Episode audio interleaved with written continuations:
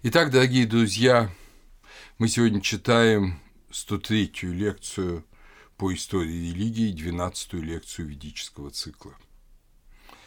Эта лекция посвящена главным целям ведической религии, можно сказать, ее самому сокровенному ядру. Это обретение сварнары, потому что нет ничего более важного, и для этого, собственно, и существует религия, чтобы обретать те качества, которые в нашей обыденной жизни отсутствуют.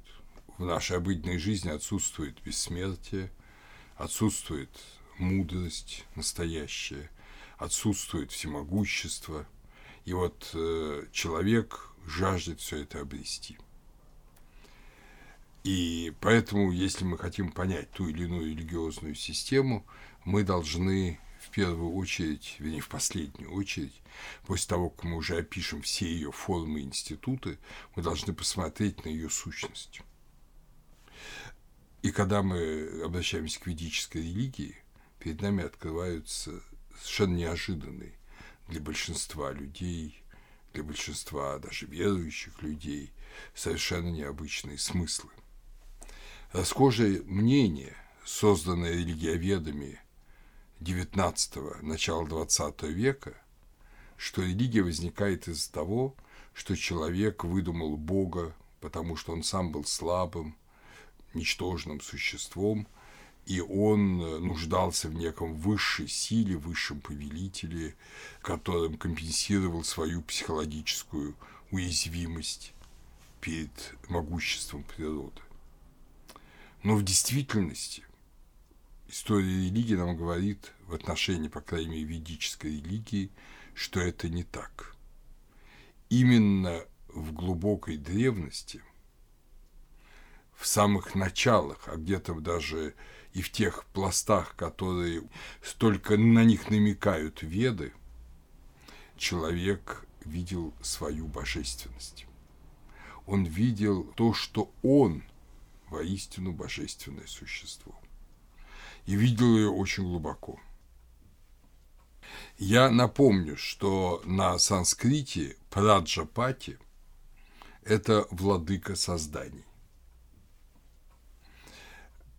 И вот э, в Шадападха Брахмане мы читаем «Человек – это Праджапати, это владыка созданий человек – это год, то есть полнота бытия.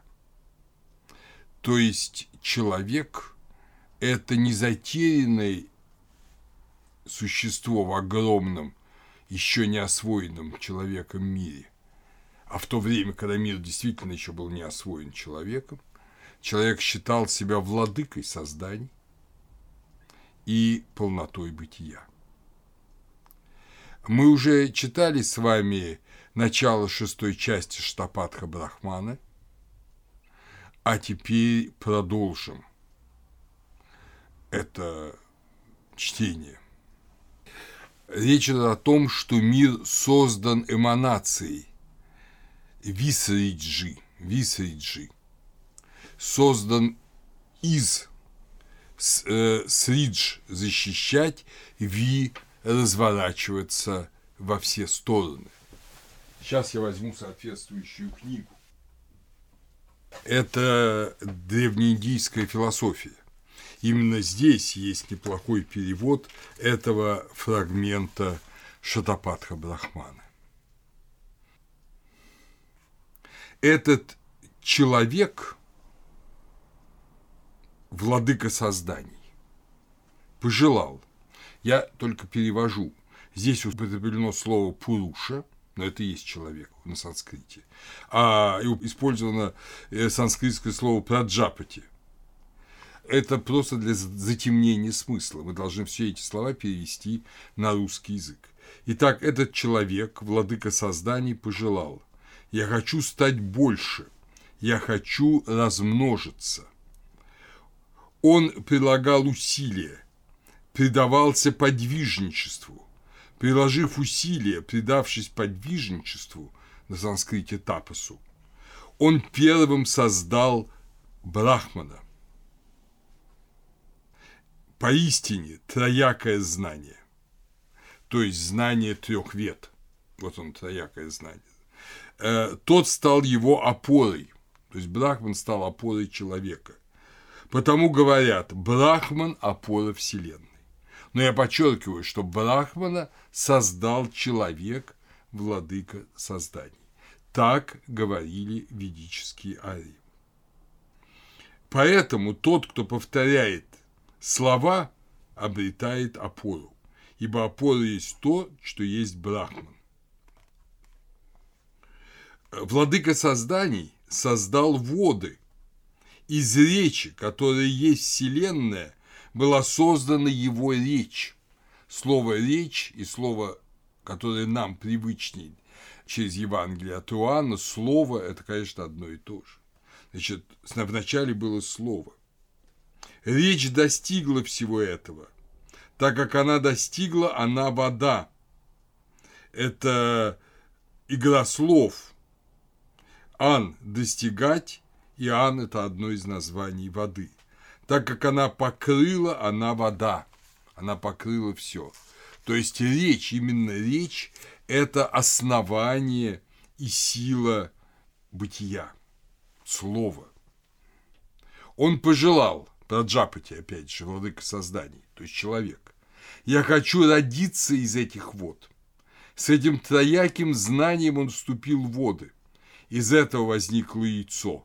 Он коснулся его, сказав, да будет, да будет, да будет больше. Поистине так сказал он. Поистине из этого первым был создан Брахман. Это троякое знание. Поэтому говорят, Брахман – перворожденное этой вселенной. Обратите внимание, Брахман – это не тот, кто все создал, будучи сам несозданным, а это перворожденное. Но вот идея рожденного – это как раз висриджи. Это эманация саморазвертывания человека, Пуруши, Праджапати, владыки созданий. Брахман – это первое развертывание Пуруши. Так человек при своем развертывании создает бытие. Нам это все знакомо по 90-му гимну 10 мандалы, но здесь это особо подчеркивается. Дальше идет речь о создании зародыша. Далее зародыш внутри был создан в виде агри. Агри – это начало.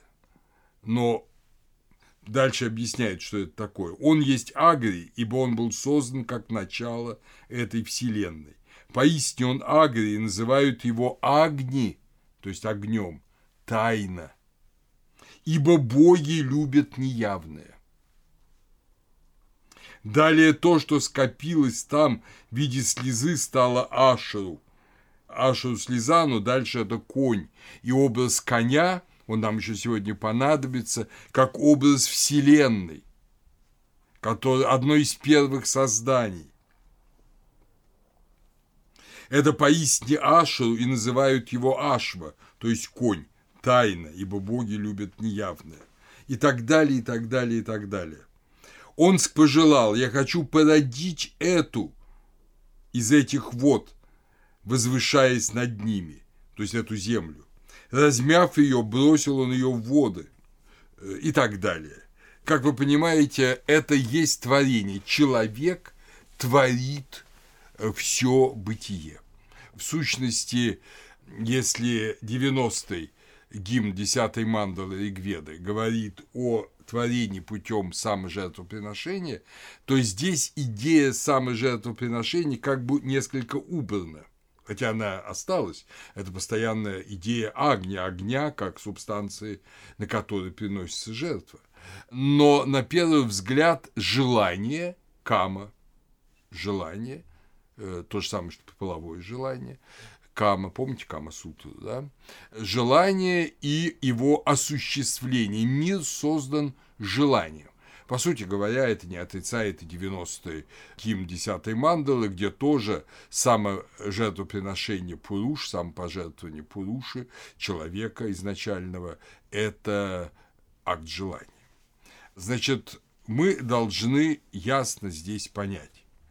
И об этом ясно опять же сказал Мирчелиада. Подобно Пуруши в Ригведе 10.90, единое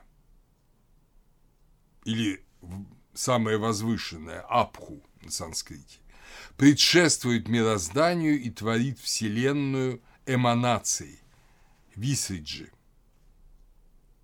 из себя самого, однако не утрачивая и своей трансцендентности. Эту мысль надо твердо держать в уме, поскольку она является основополагающей для позднейших индийских размышлений.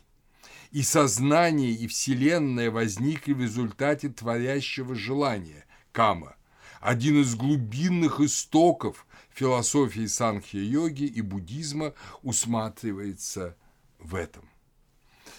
Так что вот эта идея, что человек своим желанием создал Вселенную, Брахма ну, и богов, ее надо иметь ясно в голове, если мы занимаемся древнейшей ведической индийской религией. Это ключ. Он кажется нам невероятным мы в нашей библейской традиции через Древний Египет, через ислам привыкли к совершенно другому соотношению Бога и человека. В христианстве и в египетской религии чуть-чуть приоткрывается тайна тождества Бога и человека. Чуть-чуть. То есть она, может, приоткрывается и не чуть-чуть, а в христианстве достаточно глубоко и достаточно ясно проговаривается, но реальное христианство, вот христианство не священного текста, а христианство жизни, оно отказывается это признавать. И оно скорее возвращается к идеям иудаизма и ислама, что между человеком и Богом бездна, между сотворенным и несотворенным бездна. А вот, э, опять же, забывая, если говорить о Ветхом Завете, о Библии, что в первых главах книги Бытия говорится нечто подобное, да, и создал Бог человека по образу своему и подобию. Вот понимаете, эти слова «создал Бог человека по образу и подобию», они ведь в сущности, если их перевернуть, можно быть сказать и так, и создал человек, божественное и мир – по своему образу и подобию. Если где есть образ и подобие, там есть тождество. По крайней мере, древние арии вот так ставили акцент. Это совершенно ясно. Они ставили акцент не на том, что Бог создал человека по образу и подобию, а то, что весь мир создан человеком по его образу и подобию, в том числе и боги. В Ригведе, продолжает мир Челяда, уже ясно видна тенденция свести множество богов к единственному божественному принципу. То, что одно восхищенные поэты именуют множественно. Одно то, тат, запредельное. И богам, и творению будет развито, продолжает Мирчеляда в Упанишадах и в некоторых философских системах но э, Мерчелиады как бы следуя вот этой нашей общей западной хотя он вроде бы знает лучше почти всех индийскую традицию, сам был погружен в нее самым глубинным образом, был аскетом в верховьях Ганга, то есть он э, понимает все эти вещи. И тем не менее он говорит, уже в Ригведе видна, видна тенденция свести. Как будто бы раньше этой тенденции не было. Но Ригведа ясно утверждает, что боги родились позже Пуруши. Это 129 гимн 10 мандалы, 6 стих, который я уже вам несколько лекций назад читал целиком. Это замечательный космогонический гимн. В 72-м гимне десятой же мандалы говорится о создании мира. Опять же, используется образное выражение Брахмана Спати, Брахмана Спати, то есть владыка молитвы. обычно там даже Татьяна Яковлевна Елизаренкова пишет, что это бог, вот неизвестный бог, может быть, это эпитет одного из богов, но это на самом деле тот же самый Пуруша, только как владыка молитв, тот же самый человек. Брахманаспати их выплавил, как кузнец. В первом поколении богов из небытия бытие родилось. То есть их это первое поколение богов. И тогда из небытия родилось бытие. А человек это еще чистое небытие.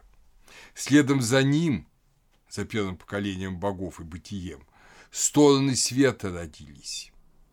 Это от с ногами простертыми кверху земля родилась. Вот это некое существо с ногами простертыми кверху – это тат утанападас пари. Никто из индологов не может сказать, что это за образ. Говорят, что это образ Роженицы, что егический образ. На самом деле это образ, конечно, того же Пуруши. И его ноги простерты кверху – это то, что он из небытия входит в бытие, а голова его находится уже в этом мире. Понимаете, если крупнейший индолог Луи Дюмон сказал, что человек – это существо, которое ногами ходит по земле – а головой касается небес, то вот древний ведический гимнограф э, сказал противоположное. Человек – это существо, у которого ноги в небесах, который вышел оттуда, из неба, из инобытия, а головой касается созданного им мира. Он и там, и тут. Итак, от земли родились стороны света, от Адити – безграничный, да, родился Дакша умелый. От Дакши Адити, вот эта двойная форма, что они рождают друг друга. Ведь Адити родилась от Дакша, которая дочь твоя. Вслед за ней родились боги, счастливые, бессмертию сродни. То есть, видите, боги, счастливые и бессмертные, родились потом. Потом когда мы читаем греческую мифологию и видим вот эти рождения поколений богов, а в начале пучины, о которой греки не говорят или говорят какие-то домыслы, это все общая индорийская память. Только в ведах она проработана. Певцы вед ее артикулировали, эту память. Не как сказку, а как гимн, который воссоединяет человека из этой земли, ведь есть же эмпирический человек здесь на земле, и вот он думает о своей судьбе, о своей вечности, и вот эта вечность, это Пуруша, это человек же. Ты не забывай, кто ты, не забывай свою божественную природу. Вот это постоянно звучит в гимнах. Тот же 164-й гимн первой мандалы, помните, слепца, Гирхатамаса, то есть того, кто погружен в глубокий мрак. Что он говорит? «Небо, Отец мой, родитель». Отец мой небесный, да? Небо, Отец мой, родитель. Там пуп Напхи. Родня Бандху, родня моя, мать – это великая земля внутри двух простертых чаш лона Йони. Здесь отец вложил зародыш дочери. Этот алтарь – крайняя граница земли.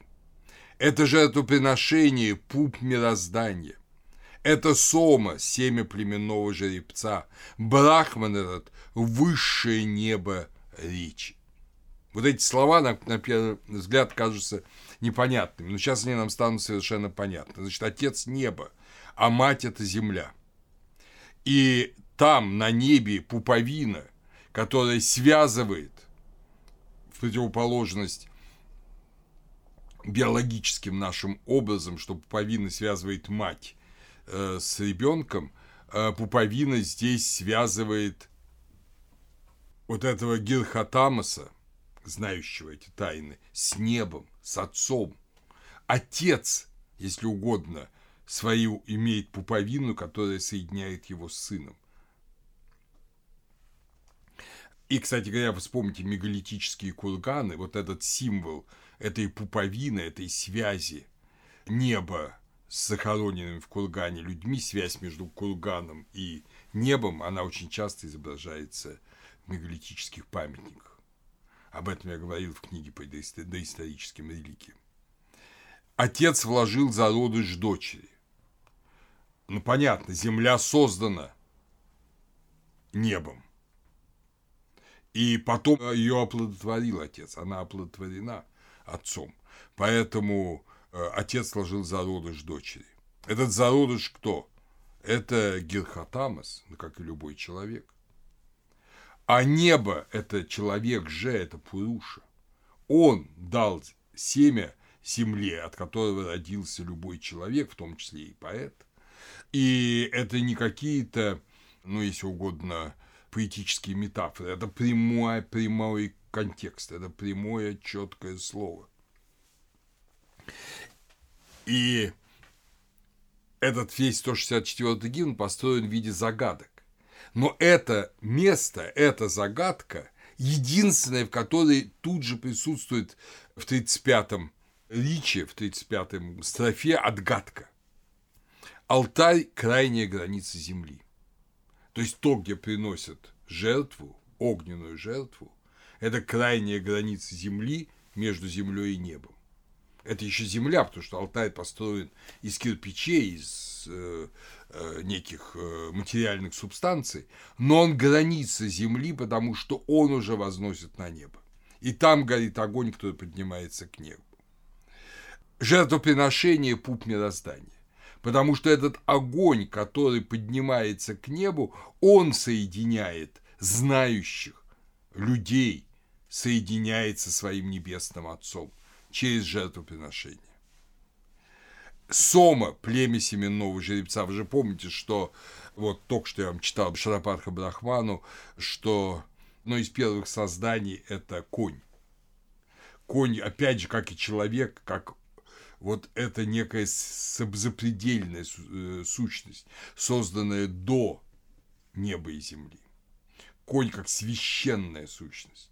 И вот это и семя племенного жеребца, то есть которым дается жизнь, да, хорошее семя, это сома, царь сома.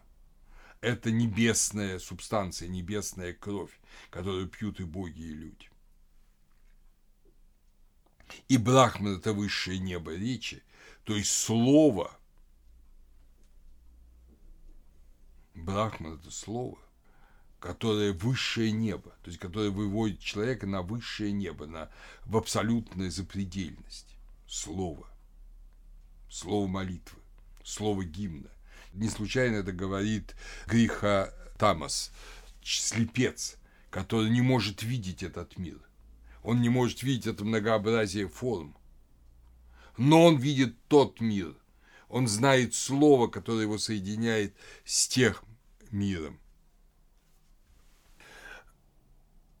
И этот мир создан как акт желания. Не случайно очень часто вот это божественное начало именуется савитаром, побудителем тем, кто дает желание. Арии видели в человеке страсть, которая приводит к рождению, например, которая соединяет мужчину и женщину, и которая делает из двух одно, и отчужденного, эгоистического, равнодушного человека делает частью двух соединенных, слитых в любви. И, во-вторых, результатом этой любви является плод жизни, новое существо, ребенок. И это образ творения мира, так же, как в желании соединенные двое творят третье, также Пуруша своим желанием творит мир, творит бытие. И это не столь чуждый христианам образ. Вот давайте посмотрим на Дионисия Ареопагита о божественных именах, что он пишет. Четвертая глава. «Сам Бог, являющийся причиной всего благодаря любви к прекрасному и благому во всем, по избытку любовной благости оказывается за пределами самого себя, будучи привлекаем ко всему сущему своим промыслом, словно благостью, влечением и любовью, и из состояния запредельно все превышающего не сводится сверхсущественной, неотделимой от него, выводящей вовне силой, почему и называют его опытные в божественном люди ревнителем, как испытывающего сильную и добрую любовь к сущему, как побуждаемого святар, да, своим любовным влечением к ревности. По сути говоря, это то же самое. Рискованный образ плотской любви Дионисия Пагит убирает, но исходящие из него понятия все сохраняются. Мир Челяда выделяет пять образов творения мира в Ведах в истории религиозных идей. Первое – это творение через оплодотворение первичных вод золотым зародышем. Вы помните, в начале Ригведа 10.121. Вначале он возник как золотой зародыш. Родившись, он стал единственным господином творения. Он поддержал землю и это небо. Хиранья Гарбха – золотой зародыш. Очень важный образ, он нам еще понадобится. В вопросах ведических 82-й гимн 10 мандалы задается что есть по ту сторону неба, по ту сторону этой земли, по ту сторону богов асуров, то есть и девов и асуров. Что за первый зародыш восприняли воды, где виднелись вместе все боги? вот это Хиранья Гарбха. Но это Заруджа – это семя Творца, а Творец Пуруши. Кто древле рожден от подвижничества, кто древле родился из вод, поистине это то. То есть это то, что и дало семя. Поэтому постоянно, помните, перетекает в тексте этот образ, что от Адити родился Дакша, а от Дакши Адити. Сам человек, первый человек, да, вот Пуруша, человек как принцип, но вполне человек, так же, как и мы. И более того, мы все этот человек, мы все этот принцип с точки зрения ведических ариев.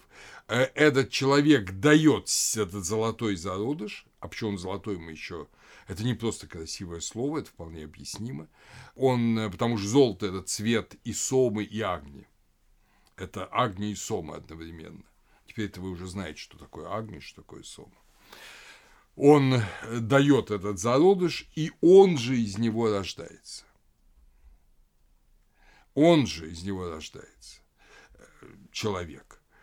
И также боги рождаются. Значит, первый этот образ – в нем нету человека, умер Челиада, но он есть, потому что зародыш кем-то должен быть дан. А этот некто – это Пуруша. Второе – это, конечно, известный Пуруша Шукта, то есть это гимн вот этому человеку, который своим жертвоприношением создал мир.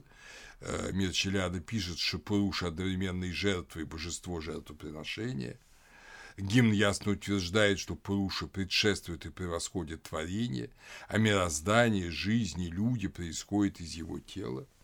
Значит, заменим Пурушу на человека, и мы услышим истину. Мирчелиад добавляет, цитируя такого знатока индийского ритуала, как Ян Гонда, его книгу «Вишну энд Шива», Гимн-то читался при обрядах рождения сына, закладки храма и при очищениях возобновления жизни. То есть при самых важных обрядах возобновления жизни, появления жизни, создания храма читался этот гимн о том, что мир создан человеком по своей воле и самого себя. 129-й космический гимн – это третья форма творения. Из единства целостности сущего и несущего он начинается «не было несущего, ни несущего тогда». Не было, помните, ни дня, ни ночи, ни дуновения. Но за этим всем был опять же человек. Наконец, разделение Индры в Ритры, отделение неба и земли Индры.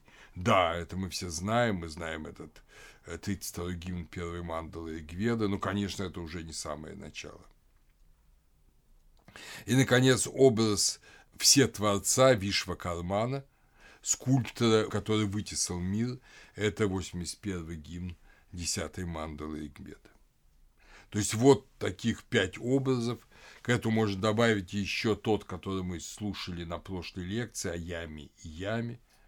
Э, Яма его сестра Ями, о том, что Яма, отказавшись от Саити с своей сестрой, то есть от возвращения в состояние единства, разделившись со своей сестрой, отказавшись от единства со своей сестрой, в котором он был, естественно, в чреве, там, скажем, да, э, он тем самым фактически творит мир. Мир создается тем, что он остается только его половиной. Но за всеми этими образами действительно много.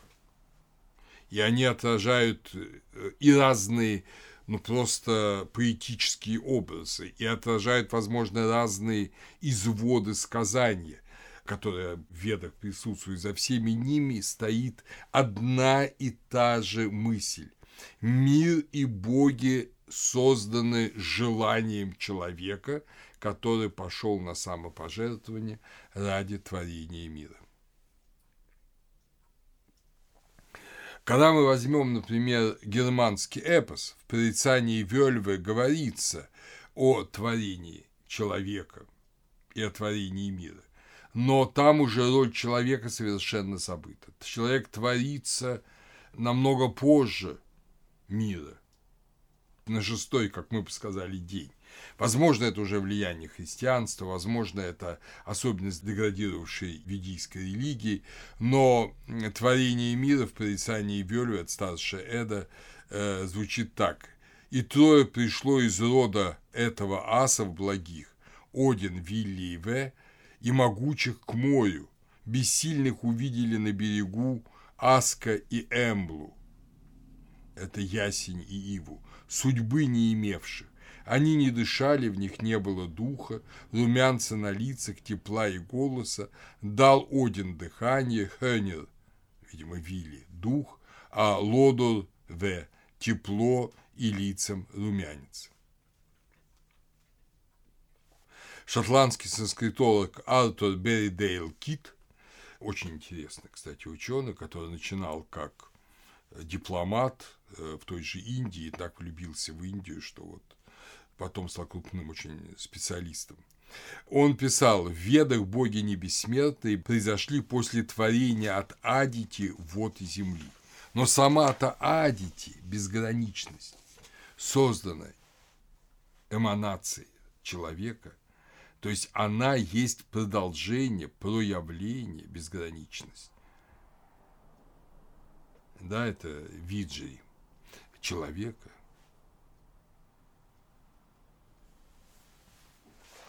В 63-м гимне 10 мандалы Игведы, второй рич. Все ваши имена, у боги, достойны поклонения, достойны восхваления, а также и жертв. Их много имен, да? О вы, что рождены от Адити, от вод, от земли, все услышьте здесь мой призыв. Теперь все это множество богов, они рождено от Адити, а Адити, как мы знаем, произошла от первого человека, от человека. В другом месте – говорится о том, что боги получили дар бессмертия от Савитры или от Агни. Благодаря твоим силам духа они, это обращение к Агни, пришли к бессмертию, то есть все боги. Или от вкушения Сомы, 9 мандала, 106 гимн. Ид Индра обрел бессмертие своим подвижничеством. В Адхарва Веде говорится, что все боги получили бессмертие таким образом. В гимне из 11 э, мандалы Адхарва Веды, пятого гимна, говорится, с помощью состояния Брахмачарина, жара, боги сразили смерть. Этот гимн вообще воспевает Брахмачарина, то есть ученика, да, э, ученика Брахмана, и говорит, что вот это подвижничество, которое требуется Брахмачарина, это было то подвижничество, которым боги сразили смерть.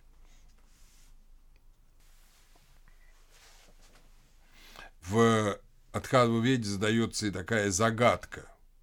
Благодаря кому боги поднялись на небо, оставив тело к пупу бессмертия, Амритасья Напхим?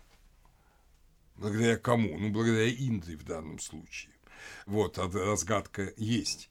Но важно, что боги обрели бессмертие. Благодаря Индре, который поразил в Риту. И боги смогли подняться.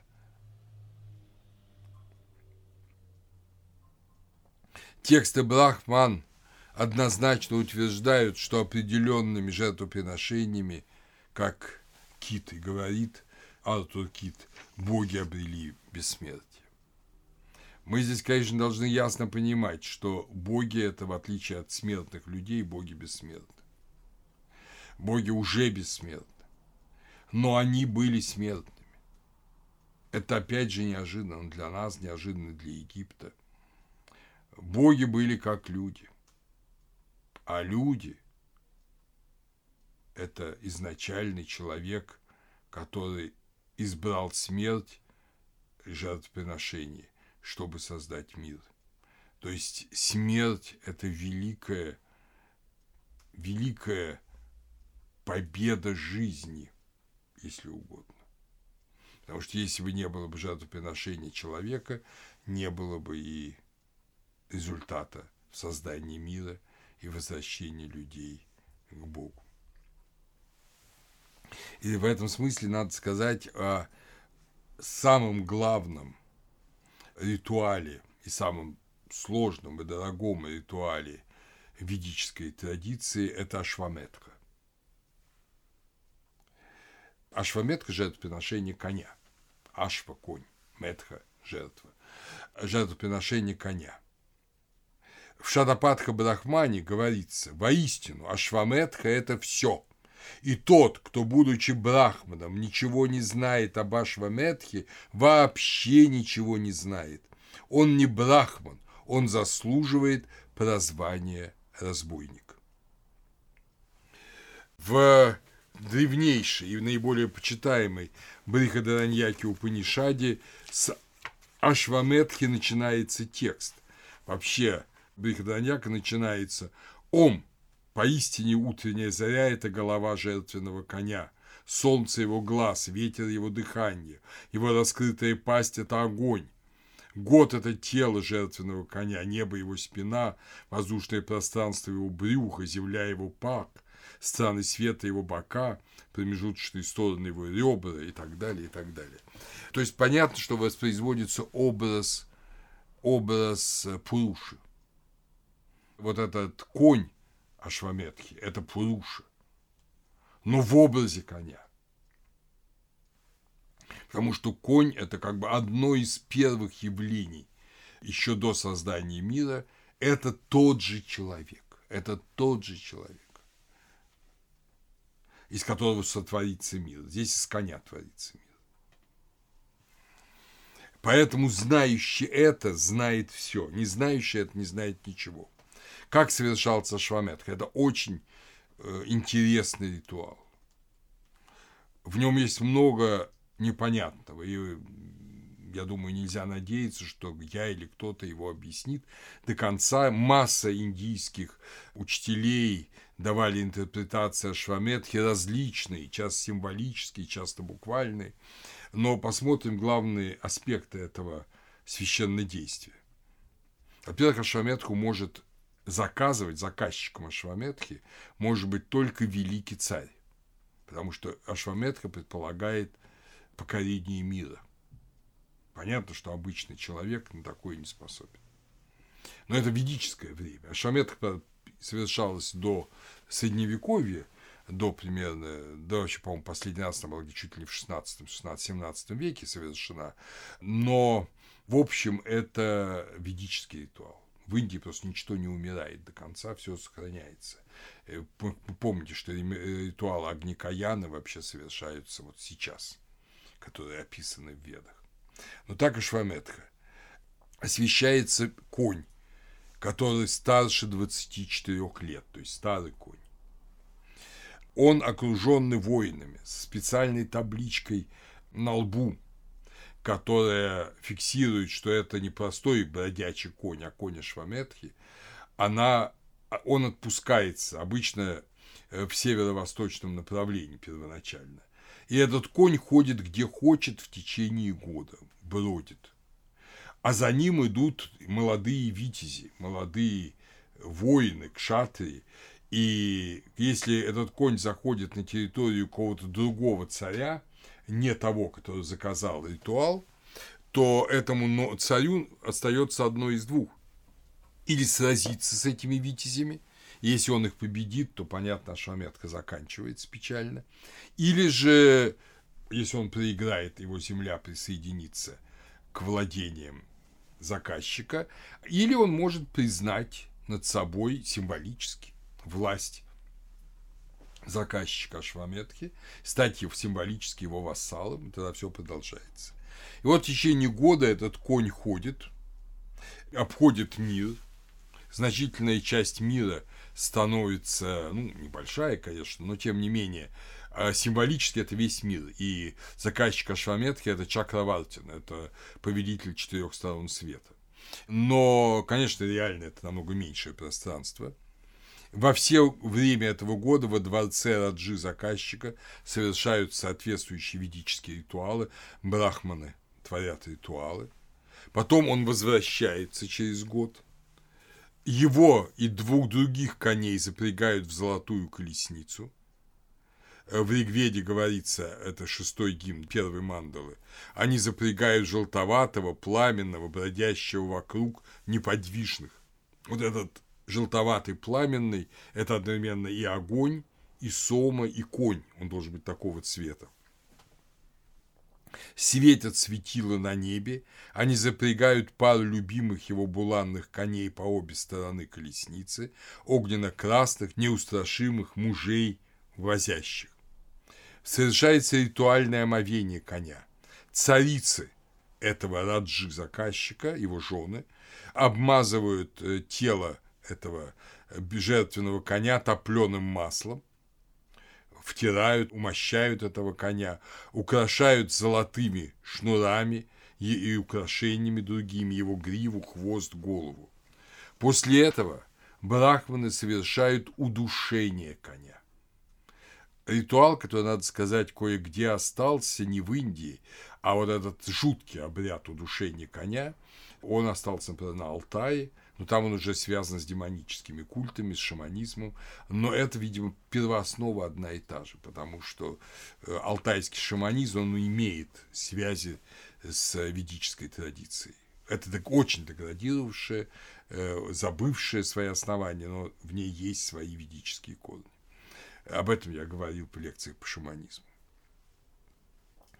Потом совершается самое странное, но сейчас мы объясним, в чем дело в ночь после удушения главная царица остается с этим конем и остальными царицами, и она должна с ним э, вступить в половую близость, с этим конем, жертвенным конем, умершим, убитым, задушенным. Ну, это символическое действие, там, э, степень его подробности в разных текстах по-разному описывается. Интересно, что другие царицы в это время говорят разные непристойности, подбадривают первую жену ну, на это действие, э, явно не соответствующими ритуалу словами, и она им отвечает тем же. Это вот не совсем ясный аспект, который, видимо, требуется для того, чтобы символ жертвоприношения и реальность не совсем совпадали, чтобы оставался зазор. Э, при том, что все действия исполняются.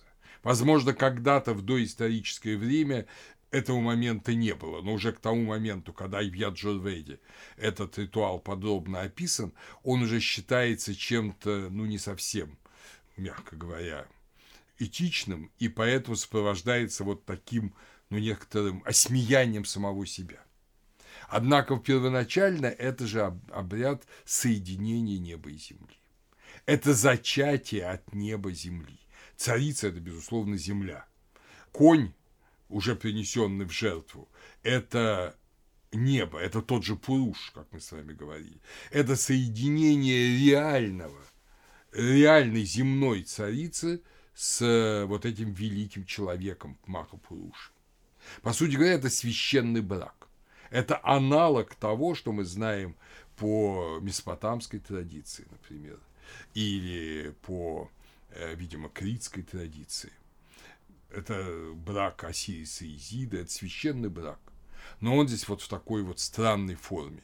На утро э, брахманы встречают царицу, которая соединялась с умершим конем, и они ее очищают специальным чтением специальных мантр, которые очищают и от вот, э, неправильного соития, и от э, речей, которые оскорбительны. То есть вот я бы сказал, глумливых речей. Вот они от всего этого очищают. Потом царицы намечают золотыми и серебряными булавками те линии, по которым будет разделан этот конь. Его разделывают брахманы, то есть, как бы те, кто с ним соединялись, те, кто с ним были одно. Царица, которая, они все были в некоторой степени с ним одно. Одна совершала, другие это видели, да. Но э, они же и участвуют в этом священном действии расчленения жертвенного коня, и потом его мясо жарят, и его все вкушают, заказчик и все брахманы его вкушают, и э, таким образом они соединяются вот с этим небесным и земным миром, ставшим единым.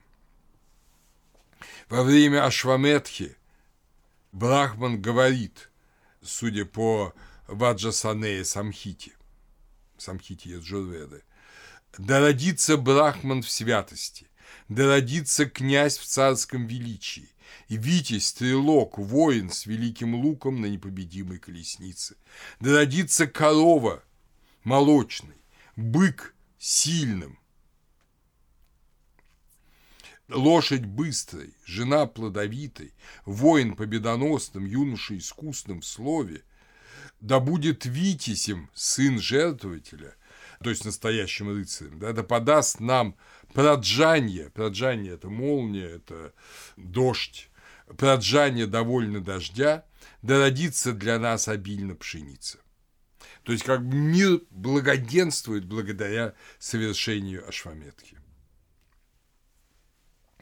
Древняя индийская традиция, как я уже вам говорил, знала и Пуруша Метху, то есть жертвоприношение человека – когда не коня, как аналог великого Пуруши, а человека, причем человека представителя высших каст, должны были принести в жертву. Для этого покупался брахман или кшатрий за тысячу коров и сто коней. Это колоссальные деньги, как мы бы сказали сейчас. Но большинство Шраута Сута требует отпустить человека и в последний момент заменить его жертвенным животным. Лишь Санхаяна и Вайтана настаивают на убийстве человека. При совершении этой жертвоприношения читается тоже 90-й гимн 10 мандалы. Вы помните, что в германской мифологии Один сам себя принес в жертву себе. И Адам Бременский в XI веке сообщает, что в Упсале – Каждые 9 лет вешали 9 мужчин и многих животных. Это попытка, если угодно, воспроизвести реальную вот эту жертвоприношение человека, которое было в начале. И оно, кстати, всегда добровольно. То есть у викингов нельзя было каких-нибудь разбойников или ну, схваченных, пойманных людей, викинги были большие, там, сами разбойники, естественно, каких-то рабов, нельзя было их приносить в жертву. Это должен быть всегда благородный человек, добровольно соглашающийся принести себя в жертву. То есть это должно быть всегда добровольное самопожертвование. Понятно, ему там сулится великая благая жизнь на уже здесь э, в э, мире Вальгалы, но это уже другой разговор. То есть это воспроизведение вот этого саможертвоприношения. Оно необходимо для того, чтобы земля, эта земля была подножием неба. Для этого и совершается вот этот акт с мертвым жертвенным конем, который совершает царица. Но надо сказать, что не только Ашваметха. Любое супружеское соединение мужа и жены, мужчины и женщины, оно уподобляется творению мира.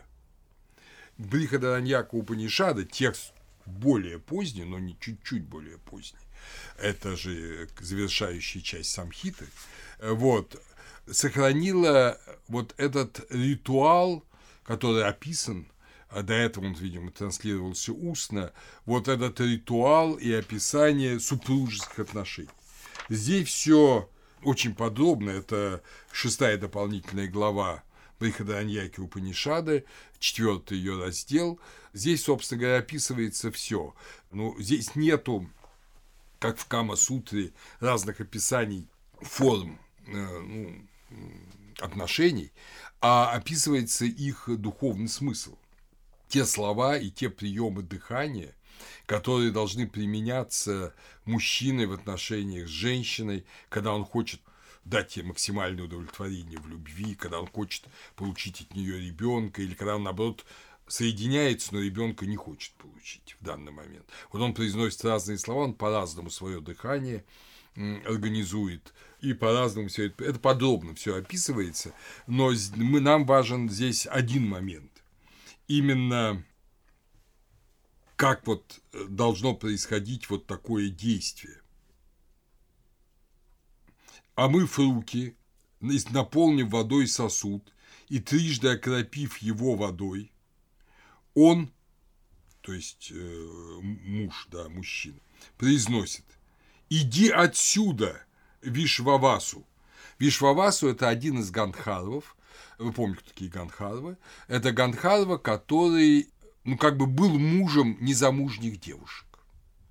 Он э, вот был э, их первым возлюбленным.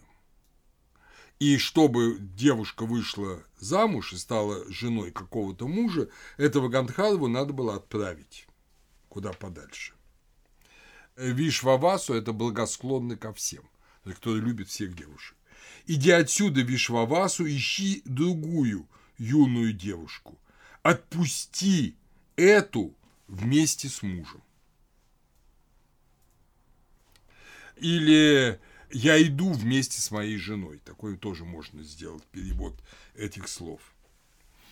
Затем он приближается к ней, то есть к женщине, к жене, произнося «Я жизненное дыхание, ты речь».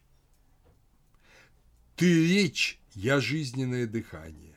Я саман, саман – это, как вы помните, самоведа, да, это пение, да, это божественное пение. Я саман, ты рич, рич Ригведа, да, это стих. Я небо, ты земля. Давай же приложим усилия, сольем воедино семя, чтобы приобрести дитя, мальчика весь древний мир и античный считал, что семя есть и у женщины, и у мужчины. Ну, вот это выделение женщины, оно тоже называлось как семя. Затем он раздвигает ее бедра, говоря, «Раздвиньтесь, небо и земля».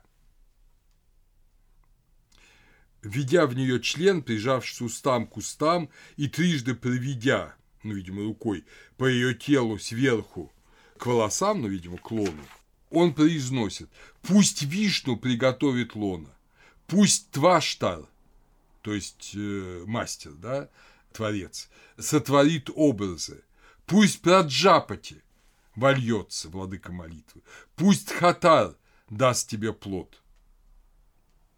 И так далее, и так далее. Там довольно долгий, длинный текст. Вы видите, что соединение, оно полностью связано с образом соединения неба и земли как и в Ашваметре. Каждое соединение, то есть любой брак – это иерогами, это священный брак. Брак – это не просто вот так вот там, да, как у нас-то принято. И в Брихадараньяке указывается, поистине сколь велик мир того, кто совершает жертвоприношение в Аджапее, а в Аджапее это питье могущества, это второе после Ашваметки царское жертвоприношение. Это великое жертвоприношение. Итак, поистине, сколь велик мир того, кто совершает жертвоприношение в Аджапее, столь велик мир того, кто производит совокупление, зная это. А кто не знает, тот ничего не получает. Это как животное.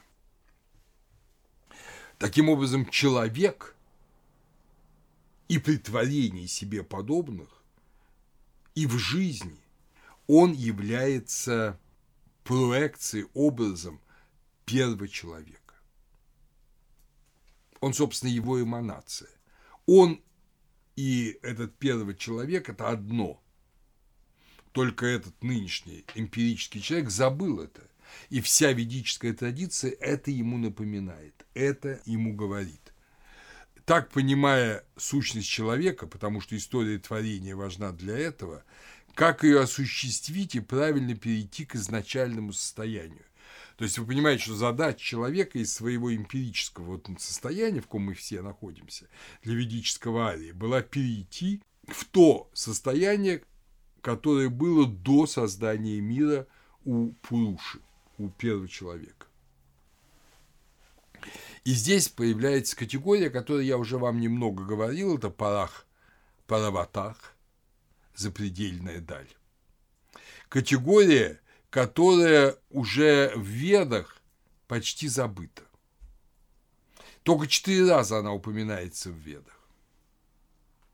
И упоминается в разных контекстах эту тему очень разрабатывал мой покойный учитель Всеволод Сергеевич Семенцов. И я в его переводе дам эти четыре кусочка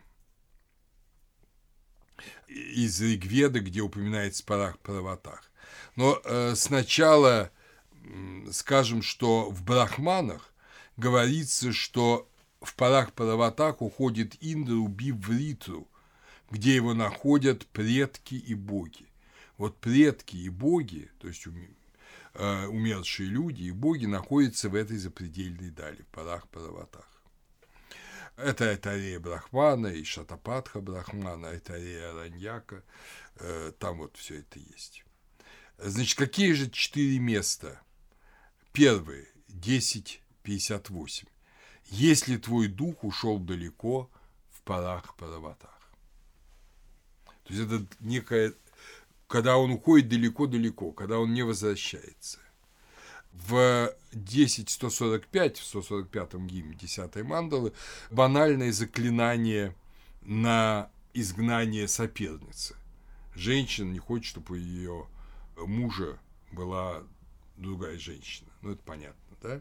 Она изгоняет соперницу, и одна из формул этого заклятия, она довольно большое, в парах пароватах мы изгоняем соперницу. Это, безусловно, уже снижение уровня. Парах Параватах – запредельная даль, в которой пребывают предки и боги. Что там делать соперница? Это просто пошла куда подальше. Вот как мы бы с вами сказали, э, куда подальше, и чтобы дух твоего тут не было. Вот примерно в таком просторечном выражении используется эта формула. И, кстати, этот стата, этот э, случай, он указывает на то, что уже к эпохе Вет, к эпохе десятой мандалы, Парах Параватак значительно забылся. Его можно было использовать в таких банальных смыслах. Э, но, например, в 180-м гимне 10 мандалы употребляется вполне к месту. Словно страшно рыкающий зверь черный, ты, об Индре, пришел из парах Параватак, из запредельной дали. И очень важный для нас и очень мистический, очень связан с золотым зародышем образ э, об Агне, речь об Агне. Тот, чей свет достигает через сухую степь из парах Параватах. Это 187-й гимн 10 мантелы. То есть, смотрите, э, свет огня из запредельной дали достигает этого мира, проходя через ту сухую степь, вот через это промежуточное состояние между нашим миром и иным миром, который так сложно преодолеть. Но через него нас достигает свет огня, и с помощью огня мы можем преодолеть эту сухую степь. Аватас, параватас, посюстороннее, потустороннее. Арвават, парават, нижний, верхний. Это все одно и то же. Арванч, нижний, направленный вниз, посюсторонний, в эту сторону. Интересно, что арва – это скованность, не свобода. То есть э, противоположностью параватас является аватас. И арва – скованность, не свобода.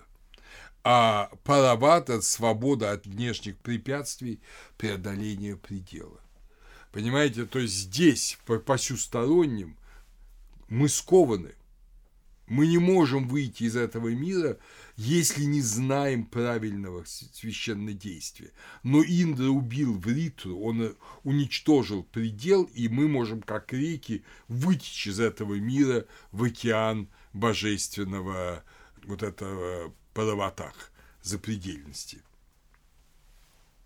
В Адхарва-веде сохранилось заклинание ради сохранения жизни умирающим. Там много разных образов, но один очень важный. Твои, это 5.30 Адхарва-веды, твои посюсторонние, потусторонние, твои потусторонние, посюсторонние. Будь здесь, вот здесь обыгрывается арават, парават. Будь здесь, не уходи сейчас, не иди вслед за прежними предками. Твою жизнь я прочно связываю. То есть оба мира в единстве, и ты, находясь здесь, поскольку ты знаешь ритуал и все, ты уже в этом запредельном мире. Тебе не надо в него уходить пока. Я твою жизнь связываю здесь. Ты здесь уже будешь находиться. И если тот великий человек головой был здесь, а ногами в небе, ты будь ногами пока здесь, на земле, а головой уже касайся небес. Парават – не абстрактная запредельность, не философская категория, но золотой источник сомы и жизни, без которой все умирает. В Джеминия Брахмане говорится 1.45 «Боги приносят в огонь, жертвенный огонь, не шрадху, но бессмертное, которое воды, амритам апах» бессмертные, которые воды, это вот та запредельность, которая, соединяясь с огнем, жертвенным огнем, дает жизнь. Это и есть то, что парават. Парават – вместилище запредельных вод и огня. То есть агни и сомы, потому что запредельные воды – это сома. Это сварнара. То, что для зарастрийцев хварена. Хварена или потом у парсов Фарн – это слава, сияние. Э, зримым образом этого сияния является, кстати, наш нимб над головами святых, сияние. То есть это то, что значит святой принадлежит уже и на бытию. И вот хварена и сварнара – это одно и то же слово на авестийском и на санскрите, и это на самом деле не просто слава и сияние, а это источник сомы, то есть божественной крови, и источник божественного огня. В Ригведе, замечательном 21-м гимне 4 мандалы говорится «Приди, о Индра, от неба!» Это призывание Индры, который ломает предел. Понимаете, очень важно, мы вот ощущаем предел, мы не можем молиться, не можем действовать, мы призываем Индру, чтобы он разрушил этот предел. «Приди, о Индра, от неба, от земли, быстро!» от моря или же от суши, да укрепишь ты нас от друг Марутов, приходящий от Сварнары, или от запредельности Параван, и от престола правды Садана Рита. От престола правды. То есть Сварнара – это престол правды. Садана Рита. Бессмертное, которое есть воды. Это и есть вневременное инобытие. От престола правды изливаются воды бессмертия. Амритамапак. То есть изначально человеческое, с чем должен соединиться человек еще здесь, на земле, это престол правды и вот эта божественная субстанция, которая здесь присутствует в виде сома. Это изливается от престола правда, а из души человека, из человека должна изливаться, как объясняет Джиминия Брахмана, шрадха и сатья, жертва и истина. Вот она должна изливаться из человека, то есть жертва и истина, жизнь по истине. Тогда ты придешь к престолу правды. И когда, помните, Спаситель говорит в Евангелии, из него потекут реки воды живой, он, в общем, говорит очень близкий образ вот этом э, Шрадхам Сатьям. Шрадхам Сатьям – это очень важная категория, которую мы встретим в учении о пяти огнях э, и которая открывает путь в мир Сварнары. Ее по-разному переводят. Это учение о пяти огнях есть в Брихадараньяке Упанишаде, но смысл этого – это, как говорил Шанкара, здесь он интерпретатор прав, кто с верой чтут истину, кто чтут веру как истину. Какую веру? Какую истину? И он объясняет, что это истина – это Брахман или Хиранья Гарбха. Шанкар объясняет. То есть истину, что человек – изначальное существо, что человек раньше всего.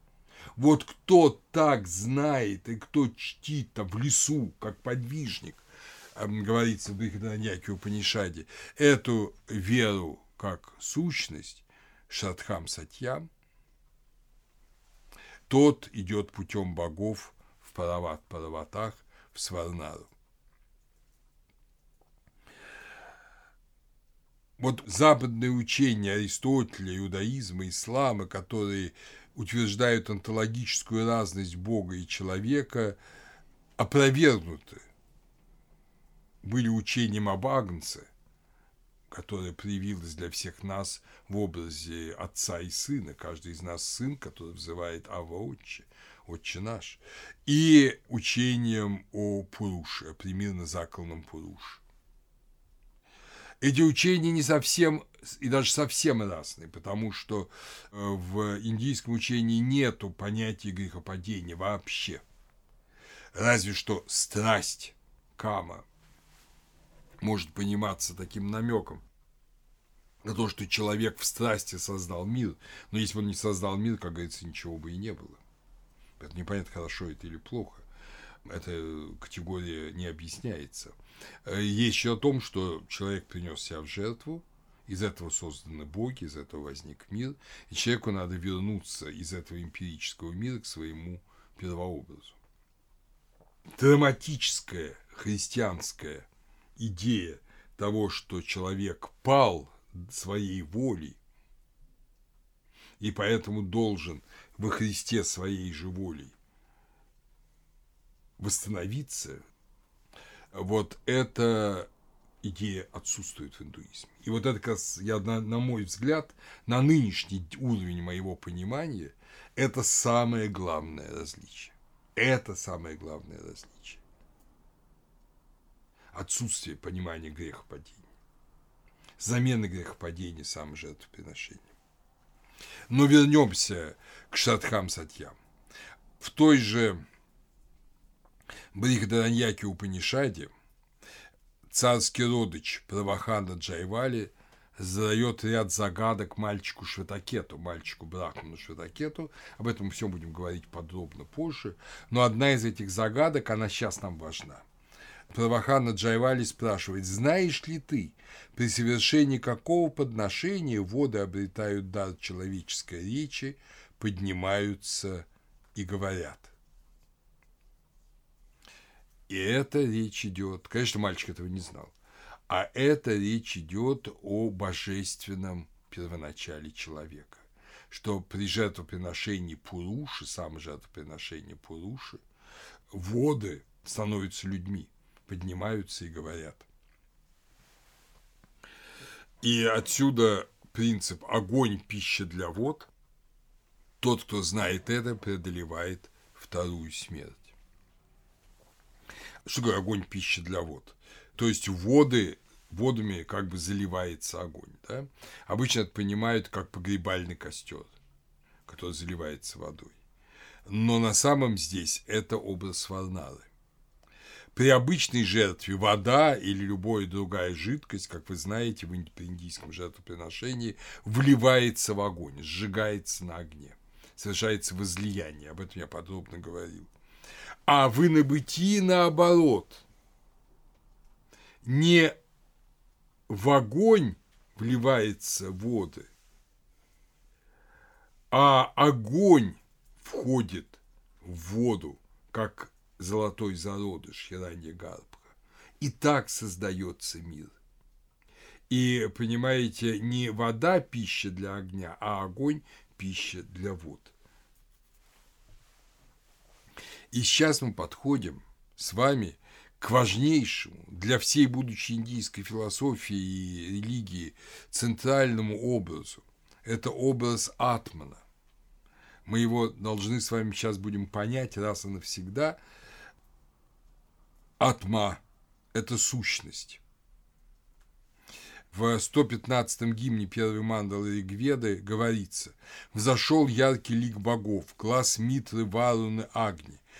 Он заполнил собой небо и землю, воздушное пространство, Сурья, то есть солнце, атман, движущегося и неподвижного».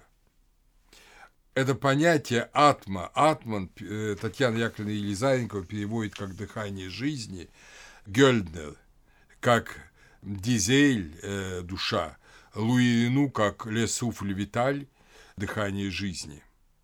Наталья Исаева в своей статье «Атман в индийской философии» говорит, истоки представления об Атмане восходят к Эдведе, где он означает дыхание как жизненную силу, воплощенный во всех существах, а также дух, оживотворяющий всю Вселенную. Отлично. Но давайте сейчас посмотрим су сущность слова. Потому что нам легче всего не понять, если мы будем использовать санскритские термины вместо русских слов. Тогда мы не поймем. Тогда будет просто набор терминов. Вот давайте попробуем найти русское слово, которое этому подводит. Видите, уже и Гельднер, и Рену, они искали французские и немецкие слова, да и Татьяна Яковлевна Елизаренко называла дыханием жизни. Но давайте попробуем найти наиболее адекватное слово. Конечно, нам опять здесь поможет немецкий. Э, санскритолог, в данном случае Пауль Дойсон, крупнейший немецкий санскритолог, живший в 1845-1919 годах. Он пишет в энциклопедии религии и этики в статье «Атман». Происхождение слова «атман» сомнительное.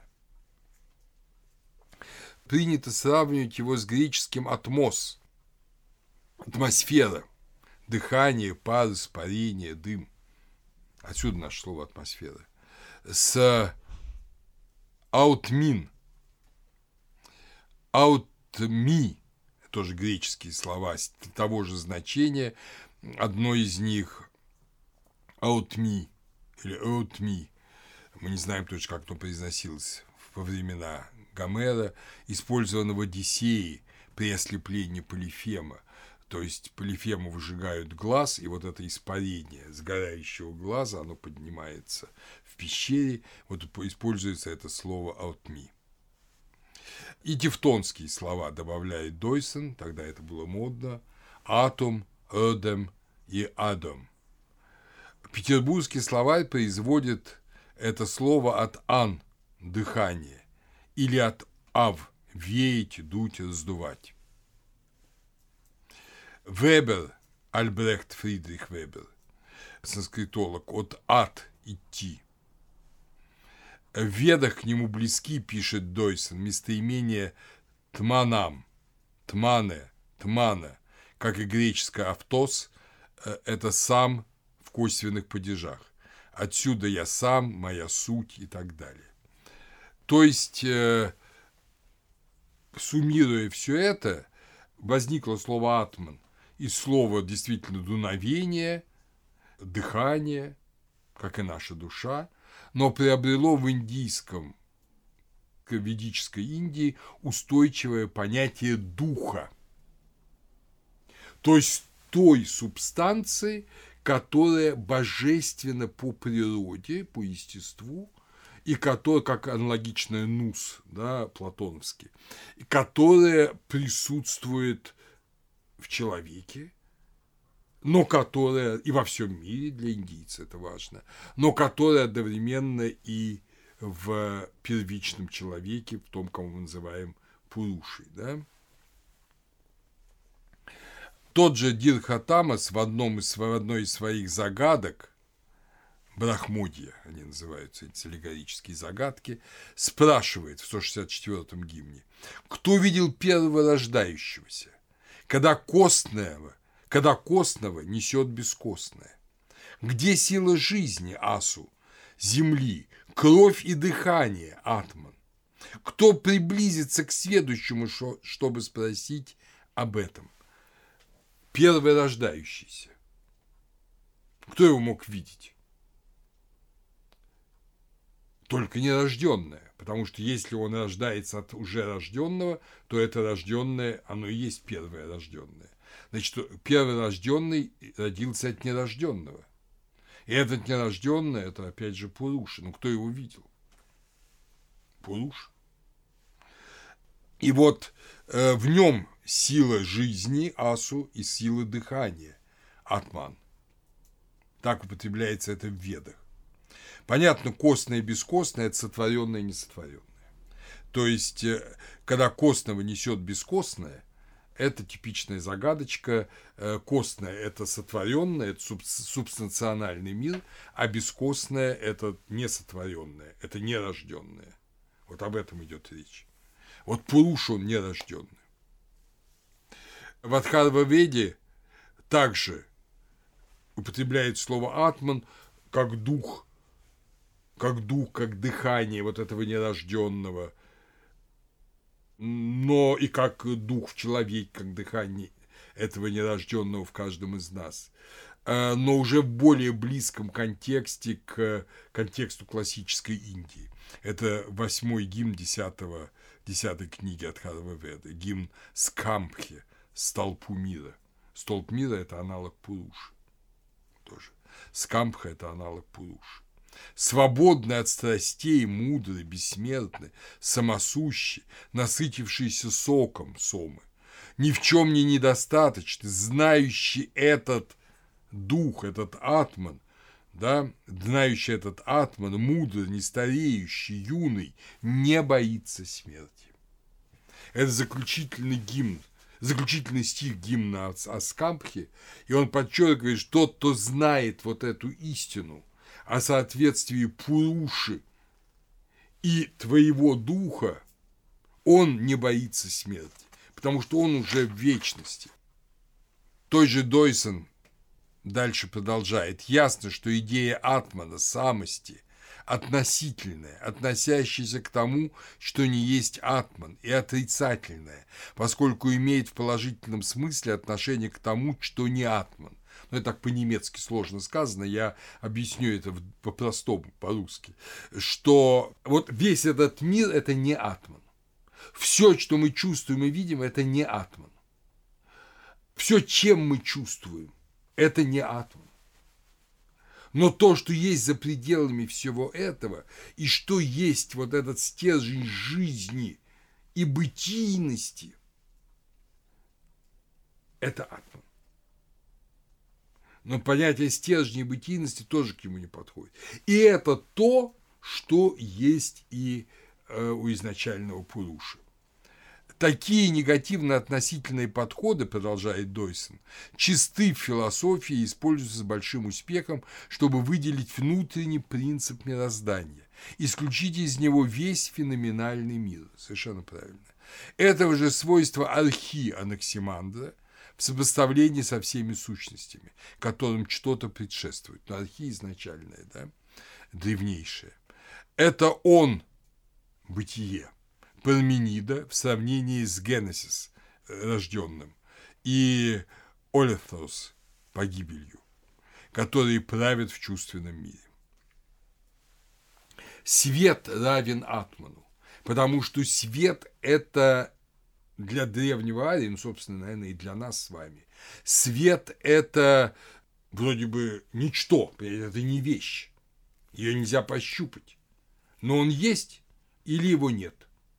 Свет – это некая абсолютная несубстанциональность. Это мы сейчас имеем там волновую теорию света, другую теорию света, корпускулярную теорию света. Древний человек так не думал. Для него свет был неким образом атмана, неким образом вот этого внутреннего духа. Сияние света – это сияние жизни. Не потому был свет дорог, что он там выводит человека из мрака, что он э, позволяет ему работать, не спотыкаться. Вот. Это все лишь помощники, символические помощники главного понятия. Свет будет дорог потому, что это неощутимая, неосязаемая, но реальность абсолютного блага некий символ абсолютного блага. Поэтому, когда говорят, что он был свет, и в нем, о Христе, да, говорит евангелист Иоанн, он свет, и в нем нет никакой тьмы, это вот из этого. Потому что тьма – это то, что нас отрывает от абсолютного и соединяет с этим феноменальным миром, который временен и распадается. Поэтому в той же Брихадараньяке Упанишаде, в шестом разделе, во второй главе шестого раздела, где говорится об учении о пяти огнях, говорится, что после смерти, после погребального костра, из подношений человека погребальному огню, это что же жертвоприношение, да, самого человека, возникает человек, покрытый сиянием. Покрытый сиянием, это значит, что в нем вот этот присутствует этот атман. Это первичное его сущность. И поэтому свет имеет творящую природу, творящий свет. Чьотир прадж анаман, творящий свет. В Ригведе, в 48-м гимне 8 мандалы, вы помните эти слова, мы когда занимались сомой, мы их читали. Мы выпили сому, мы стали бессмертными, мы пришли к свету, мы нашли богов. Вот теперь понятие свет для вас не будет просто абстрактным понятием чего-то хорошего. Это мы пришли к Атману, мы пришли к Пуруши. И поэтому мы нашли богов, и поэтому мы стали бессмертными. И поэтому знаменитые слова э, евангельские, помните у Луки, светильник тела есть око, и так, если око твое будет чисто, то и все тело твое будет светло а если оно будет худо, то и тело твое будет темно. И так смотри, свет, который в тебе не есть ли тьма, если же тело твое все светлое и не имеет ни одной темной части, то будет светло все так, как бы светильник освещал тебя сиянием. О том же самом, о том же самом. Только для христианина это божественный в человеке, это божественный свет, который в тебе – Отсюда э, и образ из Марка э, при преображении Христа. Одежды его сделались блистающими, весьма белыми, как снег, как на земле белильщик не может выбелить. Это не просто чудо, не просто чудесно, это констатация вот этого божественного, явления божественного, явления божественного. И когда в погребальном гимне Ригведа мы читаем «Этот смертный идет в бессмертие», помните эти слова, «Сделайте ему дом по родству», мы должны понимать, что это не по тому родству, как объясняют обычные исследователи, что по родству там ну, один клан здесь живет, другой клан родственников тут живет на небе, и вот сделать ему дом в соответствии с кланом его родственников. Нет, его родство – это Пуруша, это человек изначальный. И сделайте ему дом в, с этим Пуруш, чтобы он жил, как этот Пуруш, чтобы он и был этим Пурушей, чтобы он вернулся к нему. В Тайтири Араньяке, а автор это Титири, Титири это на санскрите Куропатка, Так что и прозвание этого древнего э, мыслителя Куропатка, Куропаточка. Ну, то есть древние люди тоже очень простые. Поэтому нам приходится массу всяких сложностей говорить, чтобы объяснить эти простые вещи, потому что наш мир, наш ум стал не просто простым, он стал, я бы сказал, очень приземленным. И чтобы поднять его, надо говорить «вы», больше, чем куропаточки. Но, тем не менее, автор Тейтерия Раньяки пишет, создавая миры и существа, Праджапати, Творец, да, вошел своим собственным атманом, создавая их атманы, то есть всего мира. Значит, атманы всего мира и атман Творца – это один и тот же атман. Продолжая в другом главе э, Тайтирия Араньяки, он говорит, кто живет в нас, как наш владыка, кто единое, являющее себя во многих формах, в ком сотни сияний неба суть одно, в ком веды одно, священники одно, он есть умная сущность Манасина Атма в человеке. Умная – это Манасина, а и Атма. Он есть умный дух в человеке. Вот этот Манасина Атма – это и есть атман, умный атман, сознаваемый. Что такое манасин? Сознаваемый умом атман. Мы его как свет не можем пощупать, не можем взять, не можем разделить, не можем сложить. ничего с ним сделать не можем. Но мы можем его, как и свет, осознать. Потому что мы осознаем, это свет. А здесь света нет.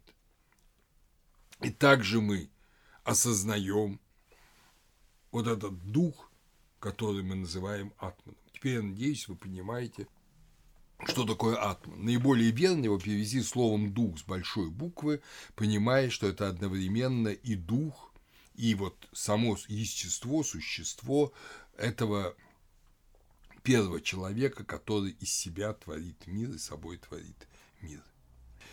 Чтобы эту вещь объяснить, индийские риши прибегали к нескольким образом. Это все ведические образы. Один из них – Ахи Будхнья, змей глубин, как его переводят. Ахи Будхня. Ахи – это змей. Змей, пребывающий на дне. Для нас с вами змей, змея – это обычно негативный образ, и действительно змей там соблазнил Адама и Еву, но здесь все совсем иначе.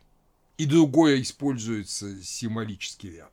Сейчас мы его поймем в 186-м гимне первой мандалы Ригведы есть такие слова. «Пусть Ахи Будхня создаст нам радость. Синдху, Синдху – это река Инд, принимает благосклонно, словно набухшее вымя теленка, с чьей помощью мы подгоним Апам Напата, которого везут быки быстрые, как мысль. Опять же, ничего не понятно. Но сейчас все станет понятно. Нам приходится постоянно расшифровывать эти ведические образы. Апам – напад, сын – вот, или дитя – вот. Это Агни. Не будем сомневаться в этом ни на минуту. Это Агни. Об этом прямо говорится, и те, кто говорят, что это какое-то неизвестное или мало знакомое ведическое божество, это чепуха, это Агни. Но, как вы помните, боги любят тайное. Поэтому тайно он Агни, а явно Апам Напад. Но всегда будет сказано так, что все поймут. Это имя потом нам встретится с вами в зороастризме. Оно будет очень важно и в зороастрийской традиции. Поэтому разберемся. Есть один гимн, посвященный посвященный Апам Напату в Ригведе, это вторая мандала, 35-й гимн, автор Курма, сын Грит Самады. Благодаря своему асурскому величию Апам Напад, благородный, породил все существа. Соединяются одни, приближаются другие, общее вместилище наполняют реки, то есть люди, да? Этого чистого, ярко сверкающего Апам Напада окружили чистые воды. Ведь Апан напад взошел на лоно текущих под уклон, то есть рек, он стоящий прямо, рядящийся в молнию, огонь, да, неся его высшее величие. Его окружают юные воды, люди, девы золотого цвета, то есть сома. Как бык он породил в них зародыша, Аранья Гарбха. Как младенец он сосет их, то есть он принимает их жертвы, как огонь. Они лижут его. Тот апам напад, не блекнущего света, всегда действовал с помощью тела другого. То есть его другие зажигают и в него вливают дары. Завершается гимн разгадкой. Я пожаловал, о Агни, хорошее жилище народу, и я пожаловал щедрым прекрасный гимн. То есть гимн обращен, конечно, к Агни. Но почему дитя вот? Почему сын вот? Потому что это то, что рождено, уже рождено Пурушей. И от него э, все возникло. И Агни возник из Пуруши. Агни возник из Пуруши, как дитя вот. И поэтому на нем приносятся жертвы, поэтому его одновременно он породил всех существа, об этом прямо говорится, да, э, благодаря своему асовскому величию Апам-Напад благородно породил все существа. Он породил все существа, и одновременно он их сосет, потому что этот мир из своих субстанций кладется на огонь и приносится в жертву. То есть он, как младенец, сосет этот мир, принимая его как жертву. Да? И они лижут его. То есть все, все благодаря этому огню, они, соединяясь через жертвы с э, Пурушей, восходят на небо. Так что этот Апамнапад – это сын вод, огонь, который возводит всех к своему отцу, к Пурушу. Теперь мы вернемся к Ахи. Ахи, то есть Ахи Будхнья, это образ бессмертия, сбрасывание кожи, победа над смертью. Индийцев привлекала в змеи не их ядовитость, не их злобность, а привлекало то, что они обновляются. Об этом прямо говорится в Панчавимша Брахмане, 25 главе. Агни и Ахи – это одно и то же. Также это образ, который любит тайное. Агни обновляет человека. Агни дает человеку возможность сбросить кожу этого мира и достичь Пуруши, достичь себя истинного, осуществить себя истинного и сбросить кожу себя неистинного, ложного, какой ты есть в этом мире. В Айтарея Брахмане прямо говорится «Агни зримо пратьякша» – то же, что Ахи невидимо – Парокшена. В Аджасанея Самхите Ахи идентифицируется как солнце. Также Аджа Экопат, одноногий козел, но это особый образ, я вам чуть-чуть говорил раньше. На восходе солнце освобождает себя от ночи, как Ахи от старой кожи. То есть человек освобождает себя с жертвоприношением – Солнце, выходя из ночи в день, из тьмы в свет и порождает свет, и Ахи, змей, сбрасывает старую кожу. Это Шатапатха Брахвана 2.3. Это постоянный образ. В Ригведе это 86-й гимн 9 мантры. Понятно, как вся 9 мандала, он посвящен Соме, но тем не менее. Словно великий поток течет сок через цедилку. Как змея выползает он из старой кожи, как играющий скакун помчался бык золотистый, то есть с поток Сомы. Значит, опять же, змея Ахи выползает из старой кожи. То есть Ахи Будхня – это огонь, восстанавливающий с помощью жертвы изначальность человека. Он сбрасывает с человека смертную кожу и облекает его в бессмертие. Опять же вспомним образ апостола Павла, ибо мы, находясь в этой хижине, воздыхаем под бременем, потому что не хотим совлечься, но облечься, чтобы смертное поглощено было жизнью.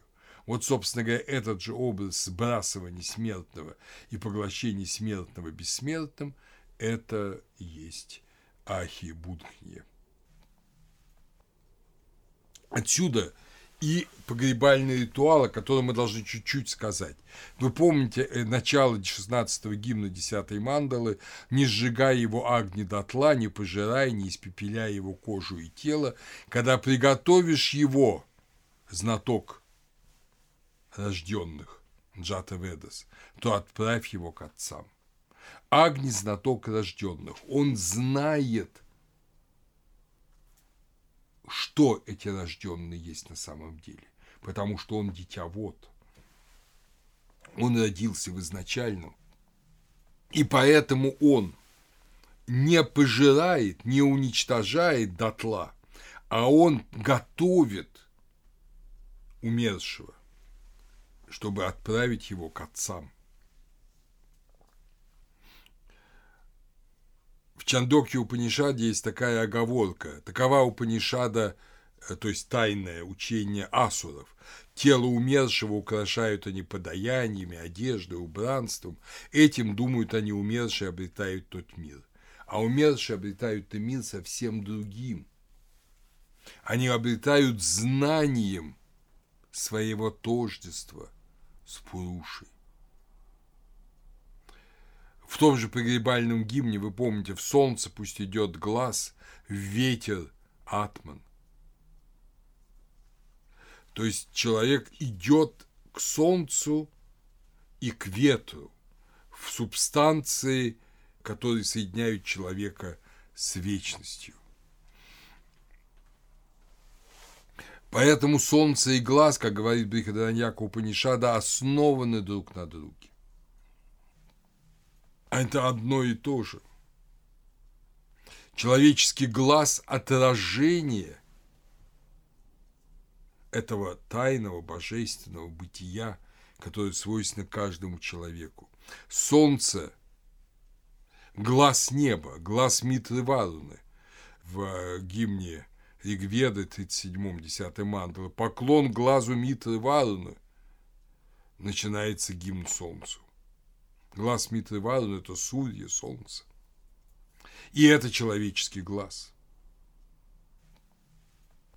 Пятнадцатый гимн десятой мандалы. Пусть поднимутся ближние, дальние и средние отцы, достойные сомы.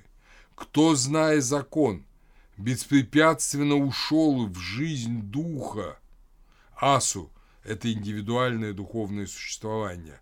Асум е и юр авриках кто ушел в жизнь духов, вот каждый дух, не духи в нашем смысле слова, а каждый есть дух, каждый есть индивидуальность, и он ушел в этот мир. Пусть будет сегодня это поклонение отцам, которые раньше, которые позже отправились, которые осели в земном пространстве, или которые среди, теперь среди племен в прекрасных жертвенных сообществах то есть который в мире уже божественном. Ян Гонда объясняет это, воздвигая алтарь огня, Агничаяну, жертвователь отождествляет себя с Праджапати, с Творцом. Если точнее, тот жертвователь и Праджапати становятся тождественными в ритуале, о чем я и объяснял вам. Алтарь – это Праджапати, и одновременно приносящий жертву становится алтарем. А вы помните, что алтарь – это грань двух миров. Магической силой ритуала жертвователь создает себе новое тело и восходит в небо, где он рождается второй раз. И так обретает бессмертие. Это означает, что после смерти он возродится к жизни, к бессмертию. Смысл в том, что надо быть полным целостность, целостным и сохранить эту целостность после смерти. Но целостность не в том, чтобы, как вот в Древнем Египте, руки, ноги, все было с тобою. А целостность в первую очередь в том, что ты целостно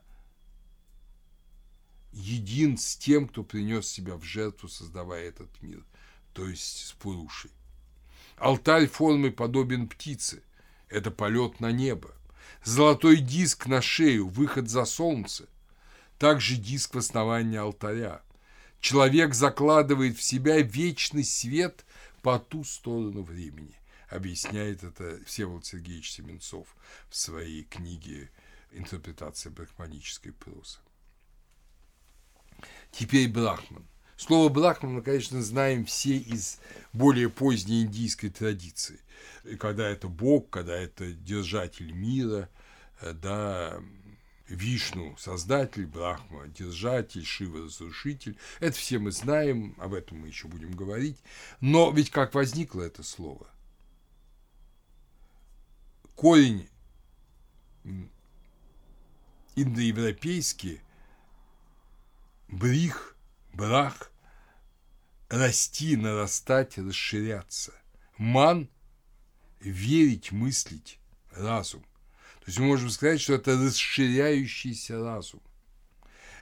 Это то, что вот наш разум, он сосредоточен в этом мире, а это расширяющийся разум. Разум, который позволяет увидеть свою сущность, который растет и расширяется. Брахман – это ты, познавший свою суть. В Шатапатха Брахмане, 10 глава, это слова Риши Шандильи, одни из самых глубокомысленных. «Истину должно почитать как Брахмана, ибо этот человек, Брахман, состоит из воли. Сколь сильна воля у того, кто покидает этот мир, столь же сильна воля у того, кто, покинув мир, достигает того мира. Воля – это сознание вот этого своего брахманства, если угодно.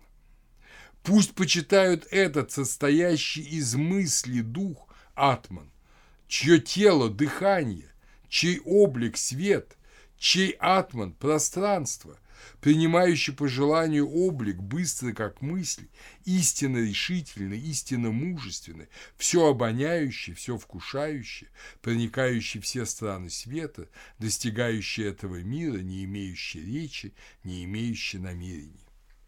Как зерно риса или ячменя, или пшена, или ядро зернышка пшеницы, таков и этот человек в духе, в атмане состоящий из золота. Понятно, почему золото теперь, а это огонь и сома, да? Подобно свету, незасланному дымом, он больше неба, больше пространства, больше этой земли, больше всех существ. Он – дух дыхания, он мой дух, Атман. Я стану этим духом, покинув этот мир – у того, кто знает это, не будет сомнений. И отсюда понятие выхода за пределы года. Выход за пределы года – это выход за пределы этого мира. Это бессмертие. Год – это праджапати, владыка созданий, говорит Штапатха Брахмана. За этим годом находится мир, удовлетворяющий желание. Но то, что удовлетворяет желание, это я цитирую Штапатху Брахману, но то, что удовлетворяет желание, это бессмертное. Поэтому бессмертное лежит за этим. И именно бессмертное тот свет, который сияет там. И этот дар он, савитар, побудитель, распределяет между различными существами.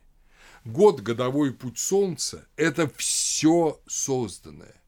И выход за пределы Солнца – это выход за пределы созданного в мир Создателя.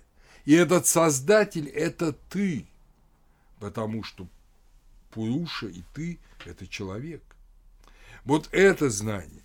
Даже боги достигают бессмертия, продолжает Шатапатха Брахмана, не иным чем, как через год. Поистине боги были вначале смертны, ибо год – это все, а бессмертное означает все. Поэтому тот, кто совершает жертвоприношение в течение года, получает бессмертный результат, бессмертный мир. То есть в течение года человек должен, вот года, ну, жизни, года этого мира, человек выходит за пределы мира. Отсюда и богослужебный год как начало и конец Вселенной. Даже у нас, вы знаете, в церкви то же самое. Мы отмечаем начало мира, да, это то, что называется Масленица, сырная седмица, потом изгнание из рая, и завершаем мы весь этот путь Пасхой, воскресением Христа. Вот это священный период. И боги достигают бессмертия жертвой, обретая Брахман, обретая тот самый расширяющийся ум. Человек достигает жертвой Брахмана, расширяющегося ума.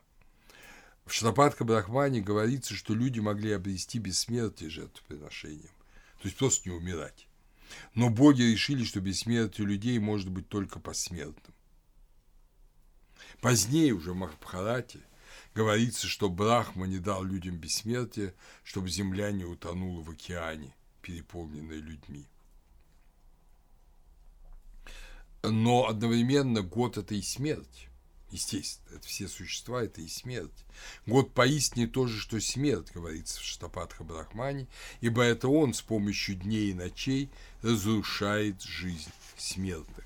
Поэтому выход за пределы года – это выход за пределы смерти. Мы видим, что Праджапати, владыка существ, год, жертвенный алтарь, человек, строитель алтаря – это одно целое.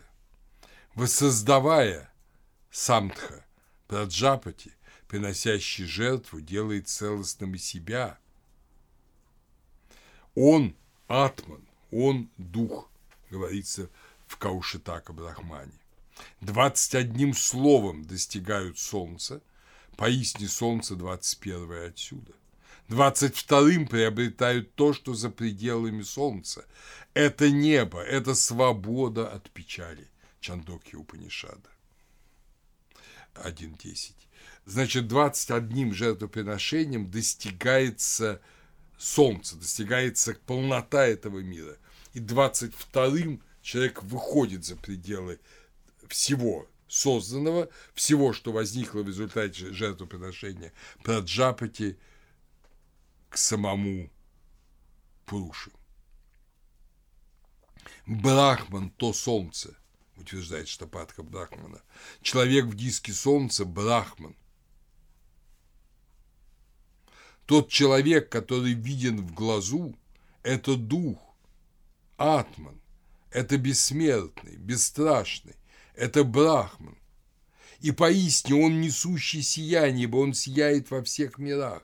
Во всех мирах сияет тот, кто знает это.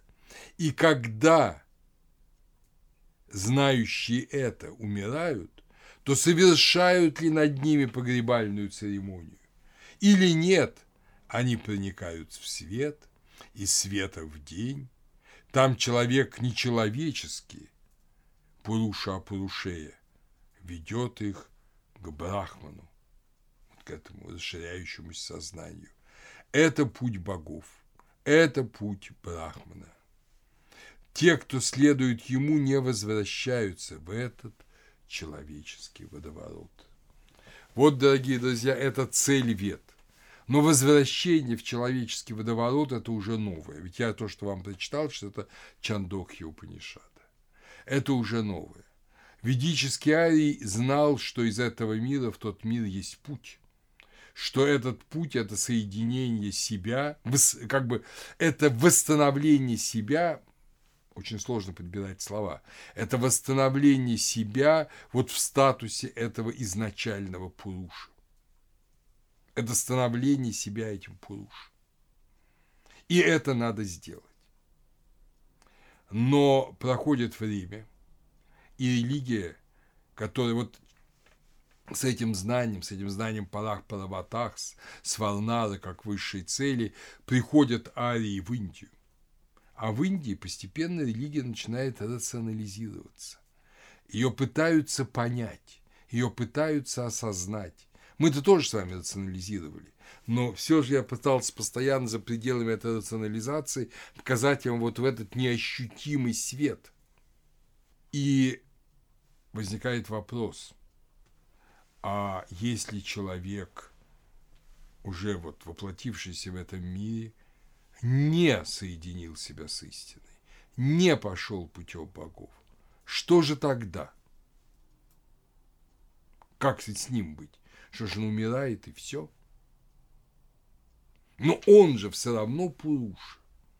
Он же все равно имеет в себе вот это изначальное. Только он его не осознал.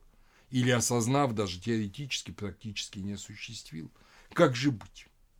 И вот для ответа на этот вопрос появляется новое учение. Это учение о сансаре, учение о колесе перерождений. Но об этом, дорогие друзья, на следующей лекции.